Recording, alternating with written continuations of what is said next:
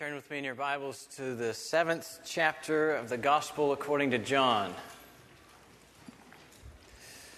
And we're only going to be looking at verses 37 to 39 this morning. And you can find that on page 893 of the Pew Bible. And while you're turning there, let me just express uh, thanksgiving uh, for those who helped with uh, the Reformation Day activities last week all the way from the men's breakfast on Saturday through the service and, and the picnic and the cleanup. Uh, all, of, all of your services, uh, for those of you who helped, were, were just a tremendous blessing uh, to this church body. And I especially want to thank Travis for setting up the Reformation, uh, all the Reformation display in the, in the fellowship hall and all of his artwork that uh, accompanies that. He's really been gifted by the Lord to remind us of God's providential uh, care for the church throughout history. And then I also want to say thanks to Justin Durst, Brian Walker, and Jonathan Watson for, for taking time out of their very, all three of them, very busy schedules uh, with work and new children and all kinds of things. Um, to, to, to, prepare and then exhort us in treasuring the Word of God. I don't know if some of you who made the men's breakfast, that excludes the ladies, of course, but the men's breakfast the uh, Brian's lesson in Sunday school and then and then Jonathan's message on Sunday morning all really tethered nicely together, uh, and some, something that we did not plan, but the Spirit Himself did uh, do. Uh, one of Jonathan's points last week was that the the word of Christ in the church reforms her fellowship, and my prayer is that the Lord would continue to do the same thing this morning as we look to the word of Christ from John 7. So, read with me now God's word from John 7, beginning in verse 37. On the last day of the feast, the great day, Jesus stood up and cried out, If anyone thirsts, let him come to me and drink. Whoever believes in me, as the scripture has said, out of his heart will flow rivers of living water.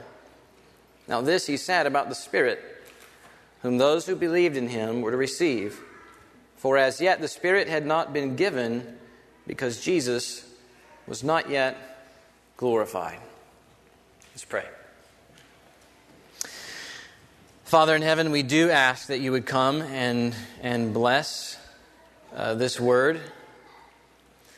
I pray that it would be implanted deeply into our hearts and that we would see that Jesus alone is the only one who can truly satisfy our souls. Because he in him is are all the, the fullness of blessings that then come to us as the Holy Spirit takes up residence in our hearts. And I pray that you would give us spiritual refreshment this morning from your word, and we ask it in Jesus' name. Amen. Well, as you can see from verse 37, we are still with Jesus at the Feast of Booths.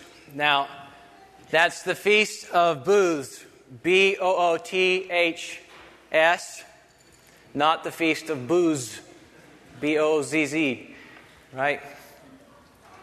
We apparently had at least one misunderstanding about that a couple of weeks ago due to my, due to my awesome pronunciation. Um, so, yeah, some of you are probably going like, well, of course they don't understand Jesus. It's a feast of booze, man.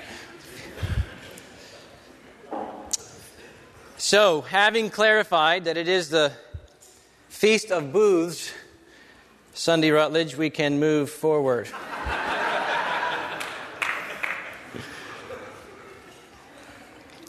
We're still with Jesus at the Feast of Booths, also known as the Feast of Tabernacles. Okay, Leviticus 23 tells us that this particular Jewish feast was to be held annually in the seventh month, just after they'd gathered in all the produce of the land. And it was supposed to last eight days, from Sabbath to Sabbath. Okay? And during the, in, in, in between, in the seven days in between these Sabbaths, uh, they were supposed, the people were supposed to construct booths from palm branches and the boughs of very leafy trees and then camp out in these booths all seven days. Now, the Lord had a couple of purposes for, for all this. One purpose was for the people to celebrate God's bountiful provision in the harvest that had just been gathered. Not the harvest gathered in the wilderness, all they're gathering there is manna, but the harvest in the promised land. They were to celebrate the harvest gathered. The other purpose was for the people to remember that God made them dwell in booths when He brought them out of the promise, and when He brought them out of the land of Egypt. The booths were supposed to represent their journey to the promised land. This was a, a feast to commemorate God delivering them from the tyranny and the oppression in Egypt and bringing them into the land of abundant provision. The feast was a regular way for all the families in Israel to celebrate God's bountiful provision and a time for the parents to teach their younger, ch- their younger children about God's great Exodus deliverance. This is the feast John continues to highlight in his account of Jesus here in Jerusalem. He began chapter 7 in verse uh, 1 there, telling us that, uh, I'm sorry, verse 2, that the Feast of Booths was at hand. And then we followed Jesus up to the feast in verse 10. We listened to him teach in the middle of the feast in verse 14. And now we're with Jesus on the last day of the feast, the great day, verse 37 calls it, when Jesus cries out with some of the most profound words about God's bountiful provision. What Jesus wants these Jews to see in verse 39 in verse 38 and what John wants us to see in verse 39 is that all the anticipations about God's saving provision for Israel have come to their fruition in Jesus and his mission. The Feast of Booths was not instituted simply to remind the people to look backward to God's provision throughout the wilderness and the, and the Exodus deliverance and then the entry into the life of the promised land. The feast was also teaching the people to look forward, to look forward uh, to, to, the, to the way that God would work again. The feast was, was teaching was to be teaching the people and reminding them of the pattern of the way God works to save his people.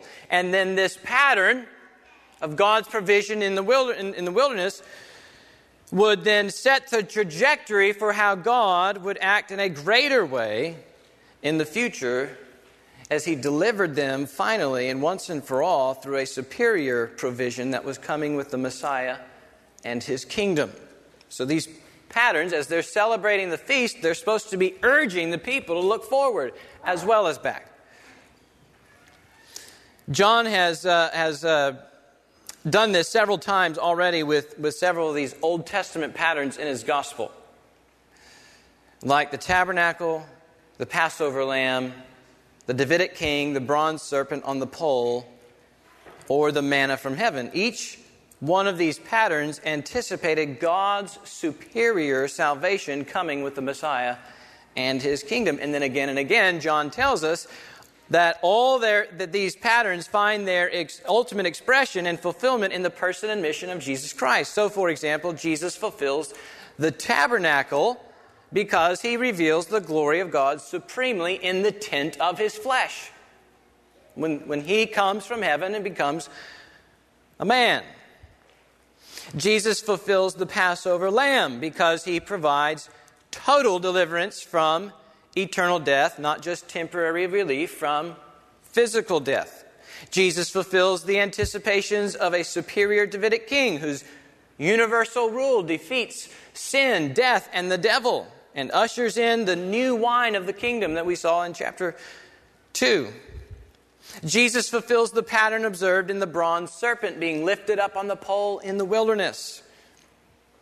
Only Jesus' cross fully observe, absorbs the sting of God's wrath in our place, something the bronze serpent could never do.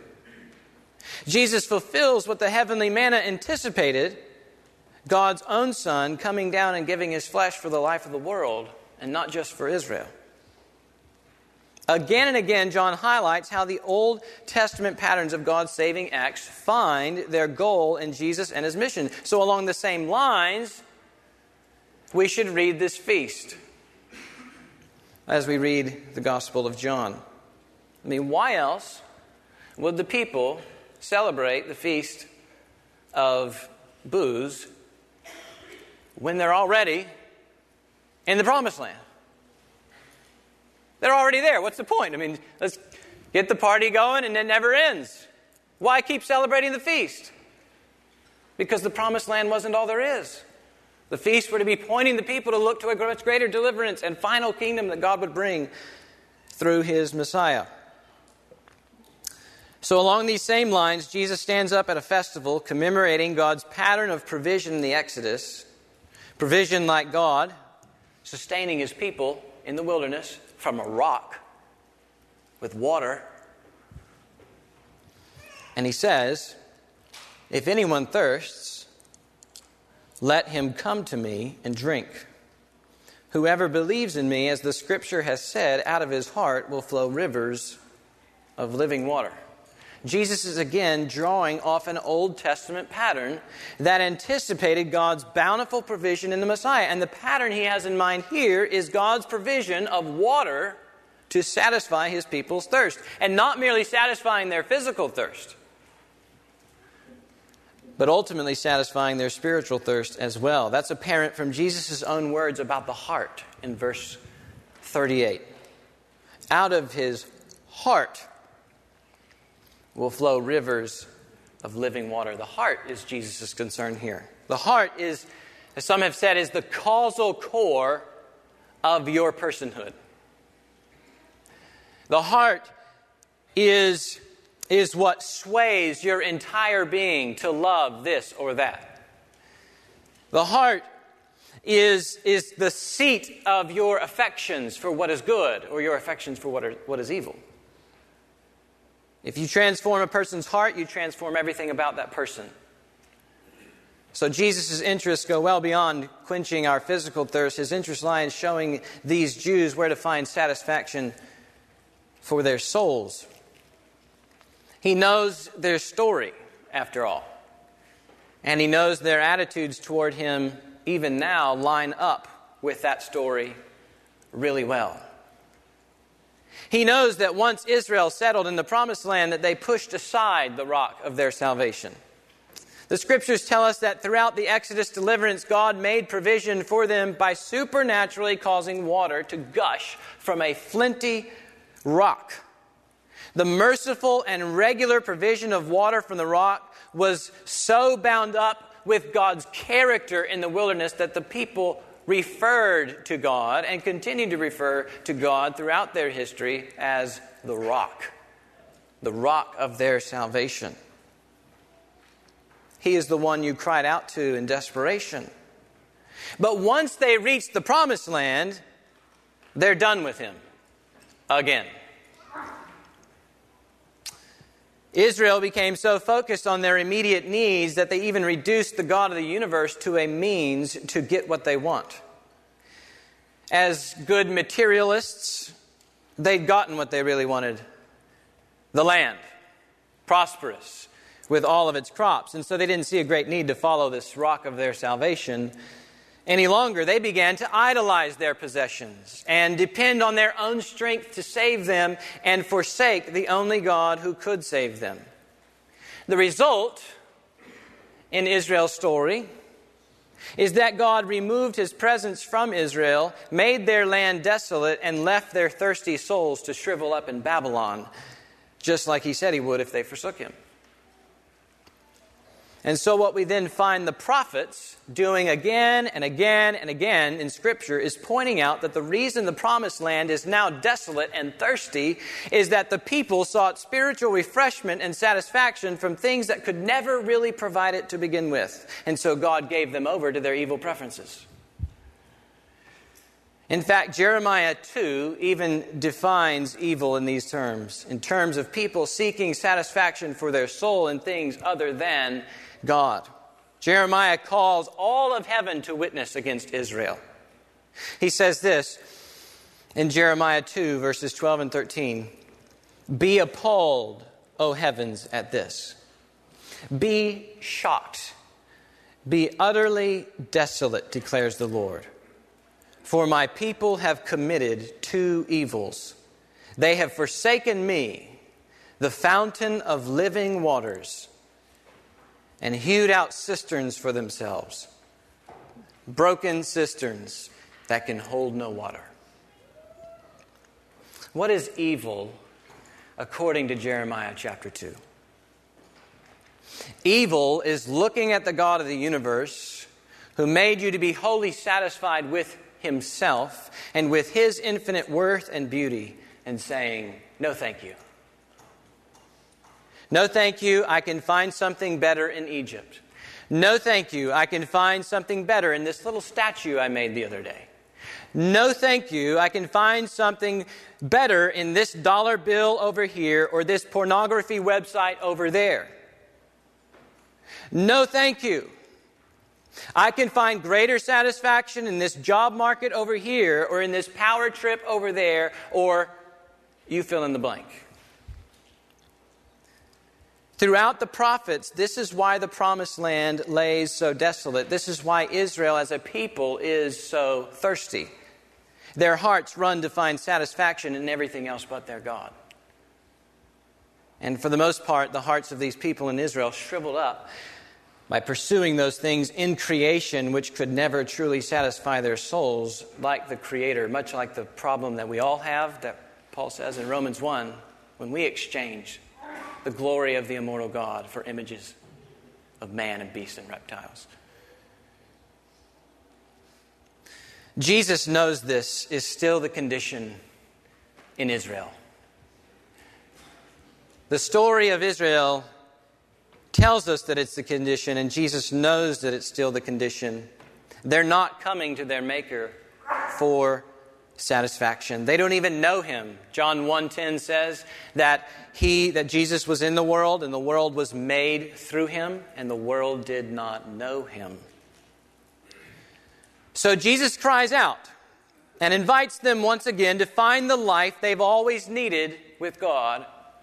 And he tells them to find it in himself.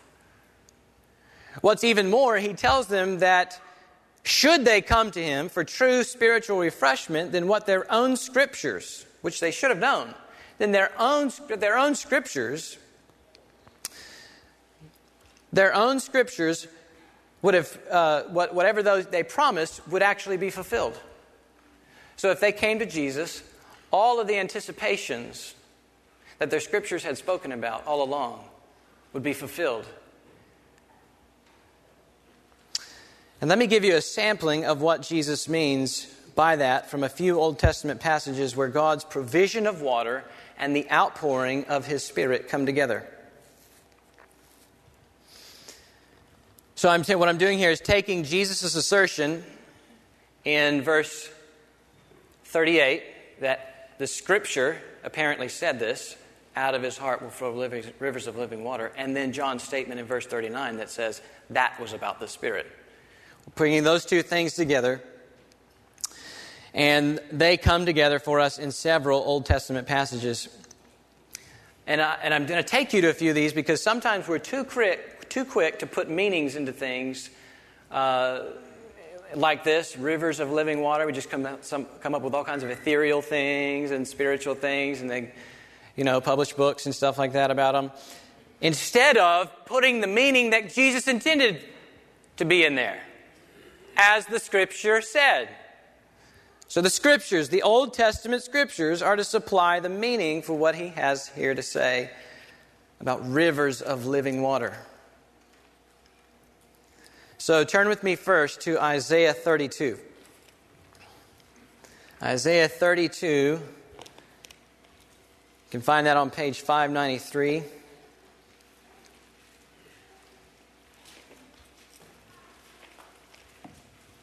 Of the Pew Bible, if you're using one of those. Isaiah 32.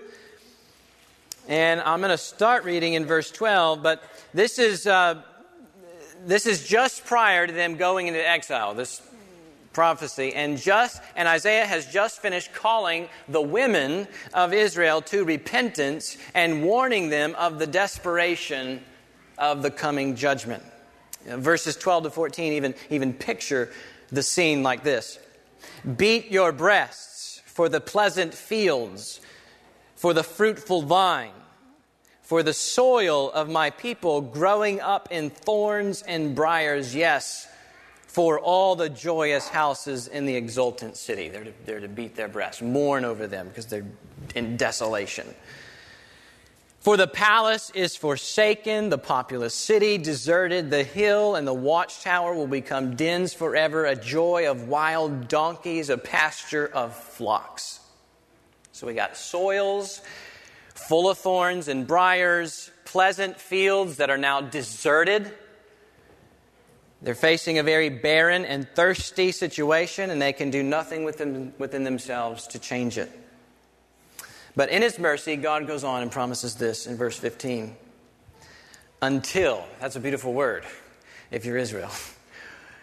Until the Spirit is poured upon us from on high, and the wilderness becomes a fruitful field, and the fruitful field is deemed a forest. That doesn't happen without a lot of water.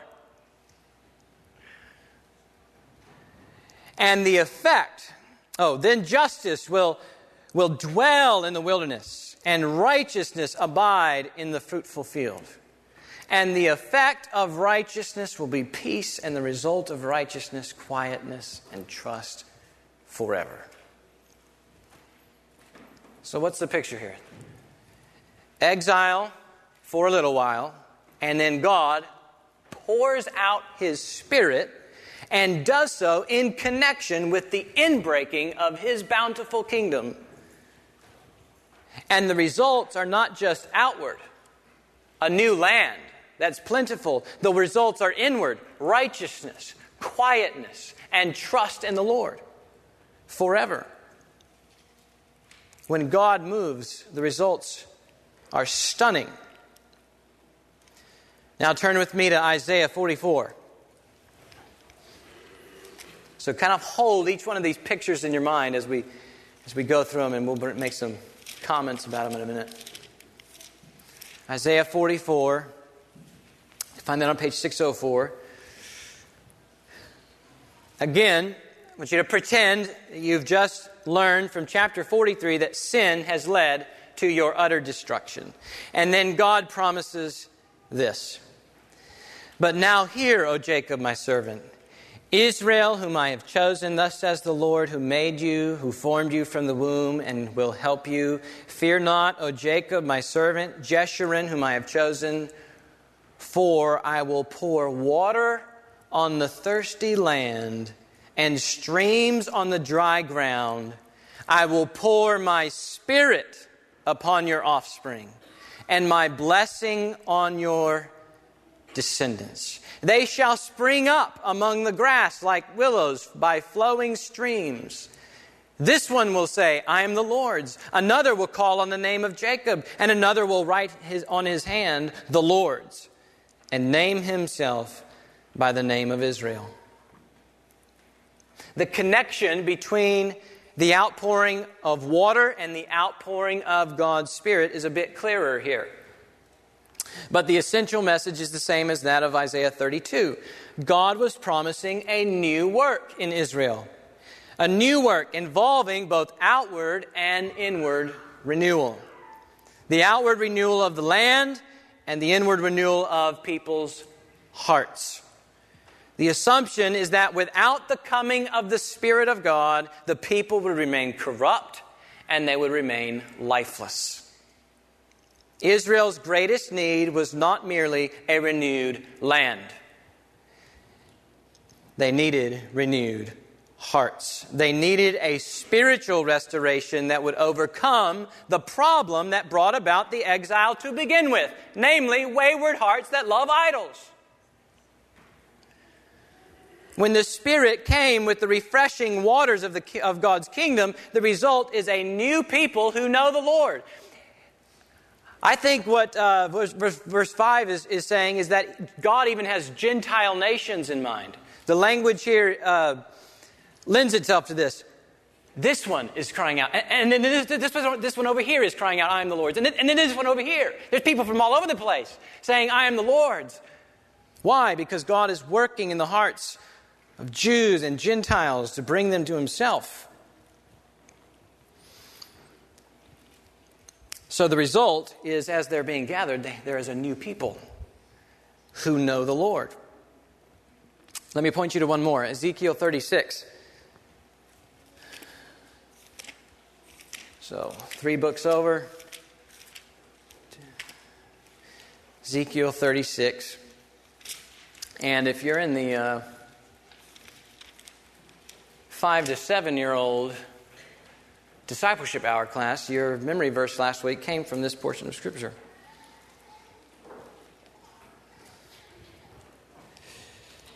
Isaiah, thir- uh, I'm sorry, Ezekiel 36, and I'm going to start reading in verse 24.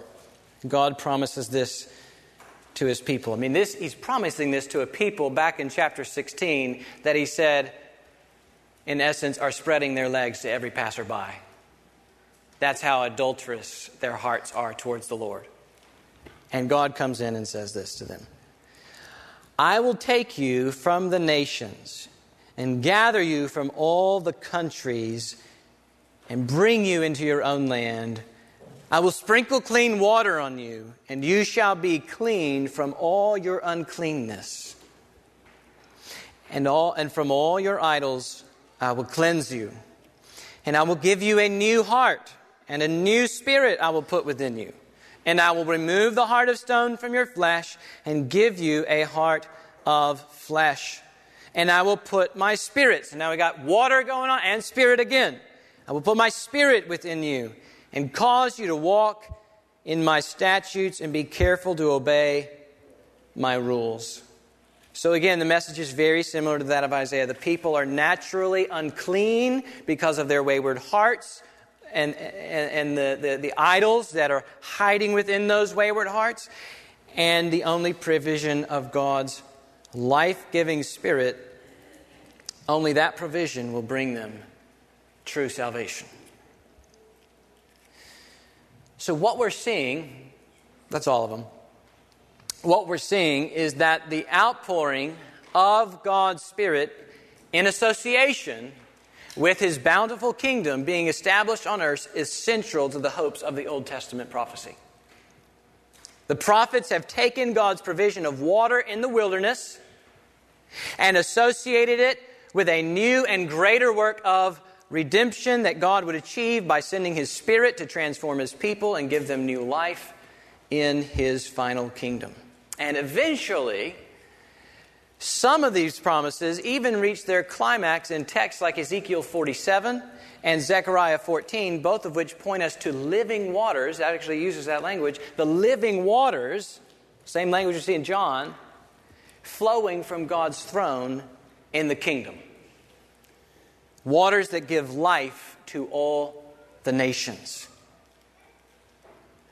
When Jesus says, Whoever believes in me out of his heart will flow rivers of living water, what he means is that all the spiritual blessings of God's coming kingdom it's righteousness, it's peace, it's quietness, it's bounty, it's abundant life, it's truth, it's riches, it's saturation with God's glorious presence. It's saturation with the knowledge of who He is and what He's like. All the spiritual blessings of God's coming kingdom are mediated to our innermost being by the Spirit of God.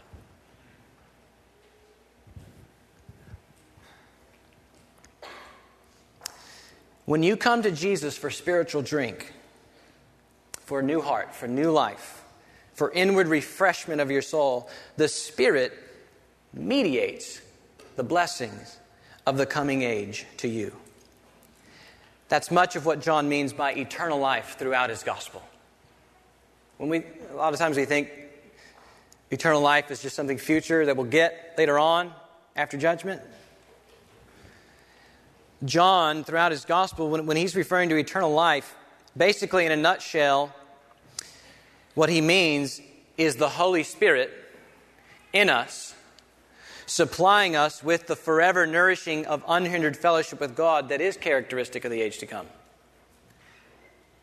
When you come to Jesus, that life is yours, and it's yours now. You don't have to wait for that eternal life after judgment. You have it now through faith in Jesus Christ. So you don't have to wait for the kingdom to have this eternal life. It's what's basically the equivalent of rivers of living water coming out of your heart. But we need to be even clearer about what it means to come to Jesus like this. And I am going to venture to say in this text that coming to Jesus means that you come to him not merely as a sinner who is desperately thirsty, though that is way true, but also as a sinner who is convinced that Jesus drank the cup of God's wrath so that you could drink forever from God's Spirit. That's how you come to Jesus. Convinced that He drank the full brunt of the cup of God's wrath so that you might forever enjoy drinking from God's Spirit. That's what this table is about this morning.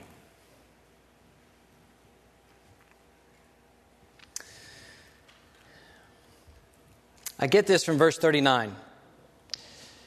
It says, Now this he said about the Spirit whom those who believed in him were to receive. For as yet the Spirit had not been given because Jesus was not yet glorified. Now, we'll have more opportunities to address what it means for the Spirit to not yet be given. All kinds of fun things to observe there. But suffice it to say now, say for now, that it doesn't mean the Spirit began working only after Jesus' resurrection. But it does mean the work that he does after Jesus' resurrection is different, and it is new, and it is superior under the new covenant and the new creation that is coming. So we'll address some of that more when we get to chapters 14 to 16. What I want to focus on this morning is Jesus' glorification. When John refers to Jesus being glorified, he normally means one of two things. He either means that Jesus' glory is displayed through his death on the cross, it's displayed, it's put on display, that, um, that is like the, the, the, glory of God's justice and the glory of God's love and the glory of God's grace and the glory of God's wrath and the glory of God's holiness and the glory of God's compassion and so on is all put on display most supremely when Jesus is under the wrath of God on the cross. So that's when that's what one thing John means when Jesus is glorified, he's displaying the glory of Jesus. Or he means that Jesus is clothed with glory. Clothed with glory upon returning to his Father in heaven. When he humbled himself and became a man, left glory, suffered and died on a cross, was raised from the dead, then he goes back up to be with his Father and to gain, to be clothed with the glory he had with the Father before the world began. Okay? So you have Jesus displaying his glory on the cross, or Jesus being clothed with glory upon returning to his Father in heaven. And based on the way Jesus lays the matters out in, in, in chapters 14 to 16, I think John means that what, what he's referring to here is Jesus' glorification to be with his Father, his, his being clothed with glory. That's when he sends the Spirit to do his new and superior work. But until then, he doesn't. But here's the thing Even when John has one or the other in mind, as more of, the, as more of his gospel unfolds, the two types of glorification, his display and his being clothed with glory, actually come together as one thing. One, they're two essential parts of the whole of the good news that Jesus that John himself is preaching. Okay, and the effect here would be that the Spirit would not be sent by a risen Christ who had not died to save anybody. What would be the point in coming? What riches from the cross is the Spirit going to, play, to going to apply to anybody if Jesus hadn't actually died for them? But the fact is that Jesus did die for sinners. He did stand in their place beneath the wrath of God. He did rise from the dead, and he was glorified to the right hand of the Father, and he did send the Spirit to dwell in the hearts of everyone who comes to Jesus with confidence that he drank the cup of God's wrath in their place so that they might drink from the blessings of his future kingdom enjoyed now through the Spirit. So, what does all this really mean? For us. The first thing it means is that anybody in this room who is spiritually thirsty and destitute without God can find true satisfaction for their soul in Jesus of Nazareth. Jesus names one condition in this text in which you must come to him, and that is thirsty. Thirsty. Jesus puts no ethical, uh, no, no ethnic, no social, no political, no economic, no familial, no religious, no works based conditions on the one who can drink of his spirit. The only condition for receiving life giving drink from Jesus is that you come to him thirsty. Anyone from the self righteous Jewish people like uh, Nicodemus is the first guy that Jesus offered the new life to in John's gospel. To the lawless Gentile types, like the woman at the well, that's the next place he offered the spiritual life to. From classy businessmen types who think they're on top of the world to the poor and downcast who want nothing but escape from this world, Jesus says, If anyone thirsts, let him come to me and drink. It doesn't matter what kind of rotten person you are or how wayward your heart has strayed in loving what is evil, the invitation from Jesus is real and to all without distinction. Don't overlook the fact that the ones he is inviting to come to him are the ones he just called out that have murder in their heart for him. And he says, Come to me. Come to me, you murderer and in me you will have life. If you're thirsty, then come and drink, and you will know true inward transformation and satisfaction for your soul. Second, our passage means that when you come to Jesus, trusting that his cross has removed every obstacle for you to gain life in the Spirit, he promises you the Spirit who gives you the life of his kingdom now. The kingdom itself is not now, it's future. But the abundant life characterizing that future kingdom is ours now when the Spirit takes up residence within us. This is kind of the already not yet dynamic of the New Testament. The kingdom is already here and present in Jesus and the Spirit, but not yet consummated in its full material sense of the word here on earth.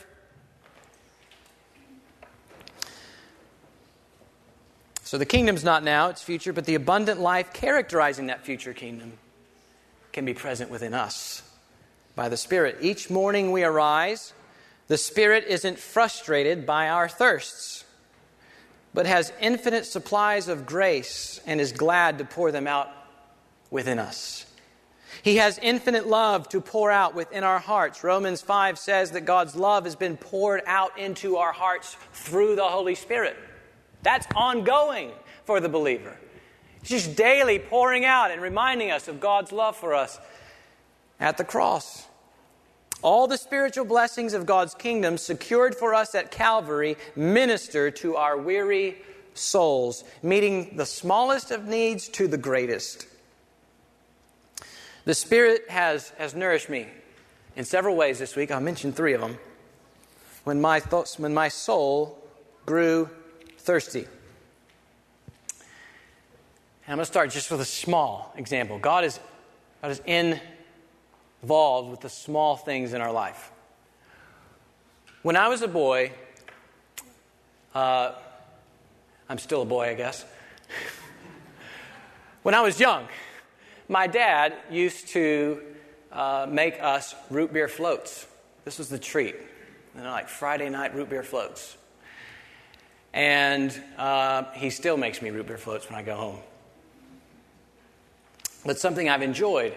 Something I would also like to enjoy doing for all of our children from time to time. But we've received news over time that's kind of unfolded that my middle son Levi has allergies of various sorts, you know, wheat, eggs, dairy, soy, sesame seed, catfish, now, and a host of others, corn, and uh, so in this late, we, we figured, okay, well, as he grows up, he'll just get, grow out of these things and they'll get better. Well, we got a report from the allergist this week that said they're just kind of getting worse. So we're going to go see somebody about that. But one of the things that it kind of punched me is just, come on, God. I mean, am I ever going to get to enjoy giving this kid some things that I like, just like my dad got? enjoyed giving to me. I mean, I, I want to do the same. Uh, and so I committed these things to prayer, and the Spirit nourished me in this way by reminding me that I might never be able to enjoy giving my son a root beer float, as my dad enjoyed doing, but I can still give him Christ. Levi cannot develop an allergy to Jesus Christ. And more than that, Jesus will satisfy him infinitely better than any root beer float ever will. Jesus will become in him a well springing up to eternal life. Root beer floats can't do that. Again, it may sound kind of trite and trivial, but God is involved in the small things. Another way is that both my hometown pastor, who's been supporting me throughout seminary and, and everything else, um, had a in, very influential in my life early on, my w- Christian walk. And then Max Hotchendale's dad. Both of them, I found out, have severe cancer. And I was, of course, really saddened by this news. But I went to Jesus again for drink, and he reminded me of Jesus' words in chapter 5 Do not marvel at this, for an, for an hour is coming when the dead, when, when those who are in the tombs will hear his voice and come out, and those who have done good to the resurrection of life. Max's dad is even being nourished with the same living water. The doctors told Max's dad that with respect to his brain tumor, the worst case scenario is death. To which Max's dad immediately replied, No, this is not the worst case scenario. To live as Christ, to die as gain. Death is entry into glory. That's what it looks like for the Spirit to take the life of the kingdom and cause it to well up in our souls now, in this life. We're looking for the age to come when there will be no more thirst. And then a third way. I'm probably the most ignorant person when it comes to politics and our economy. So don't send me any emails about that stuff. I have no idea. But occasionally I'll ask the staff guys to brief me on it. Kevin and Gary, used to be Dusty. And so this week, they briefed me on the whole Obamacare ordeal. Okay? And so they give me a summary of what's at stake. And at one point that evening, I remember some worry began creeping in. I, I mean, I, did, I just didn't know what it was going to do in terms of church budget and didn't know what it was going to do for us. And it's like, I don't even have a clue where to begin putting my finger on how to work these things out. And, that, and the Spirit helped me to remember Psalm 33. He brings the counsel of the nations to nothing and frustrates the plans of the people. And his counsel stands forever. Blessed is the one who takes refuge in him. So, interpret my interpretation of the Obamacare ordeal, according to that verse, is that God is frustrating our health care plans so that we drink deeply from His primary care and His everlasting security.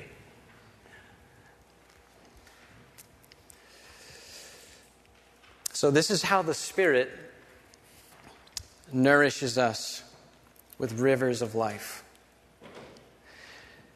Third, and this stems from the previous application. Having the abundant life of the Spirit doesn't mean we are somehow transferred from a struggling faith to a purely triumphant faith. Some of you who have the Spirit might read a text like this rivers of living water just bursting out of your soul. You might read a text like this and leave discouraged because you're not experiencing some sort of emotional high. And because the emotional high is missing, you'll, you'll be tempted to doubt whether you truly know the, these rivers of living water. But we should remember that even after Pentecost, Christians still struggled. Paul says in 2 Corinthians 1 that his various afflictions drove him to be so utterly burdened beyond his strength that he despaired even of life itself. And then he also exhorts the Thessalonian church to admonish the idle, encourage the faint hearted, help the weak, and be patient with them all. Encourage the faint hearted Christians exist. They need to be encouraged. Weak Christians need help. So even after Jesus pours out his Spirit on the church, at Pentecost, it doesn't mean we won't struggle. Rather, it means that when we face all of our struggles in Christ, God provides a spring of life that will never run dry. No matter how low this world, the flesh, or the devil brings you, your union with Christ frees you to drink freely from the wells of salvation so that we might endure the difficulties and keep persevering till he returns to take us home and all thirsts are removed forever in the new heavens and the new earth.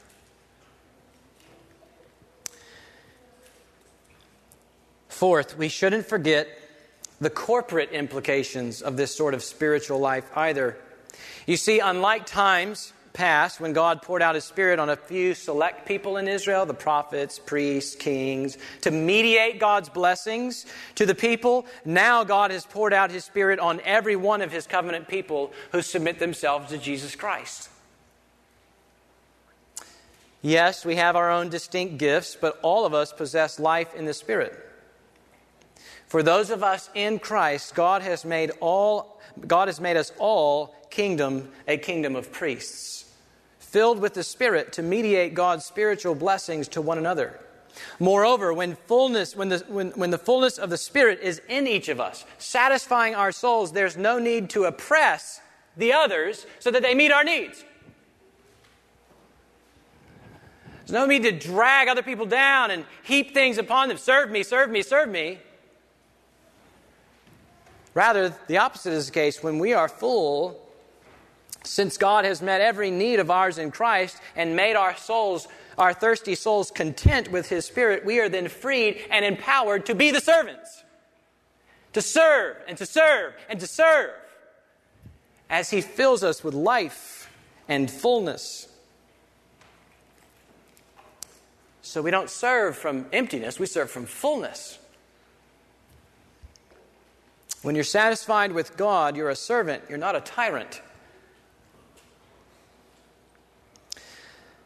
Lastly,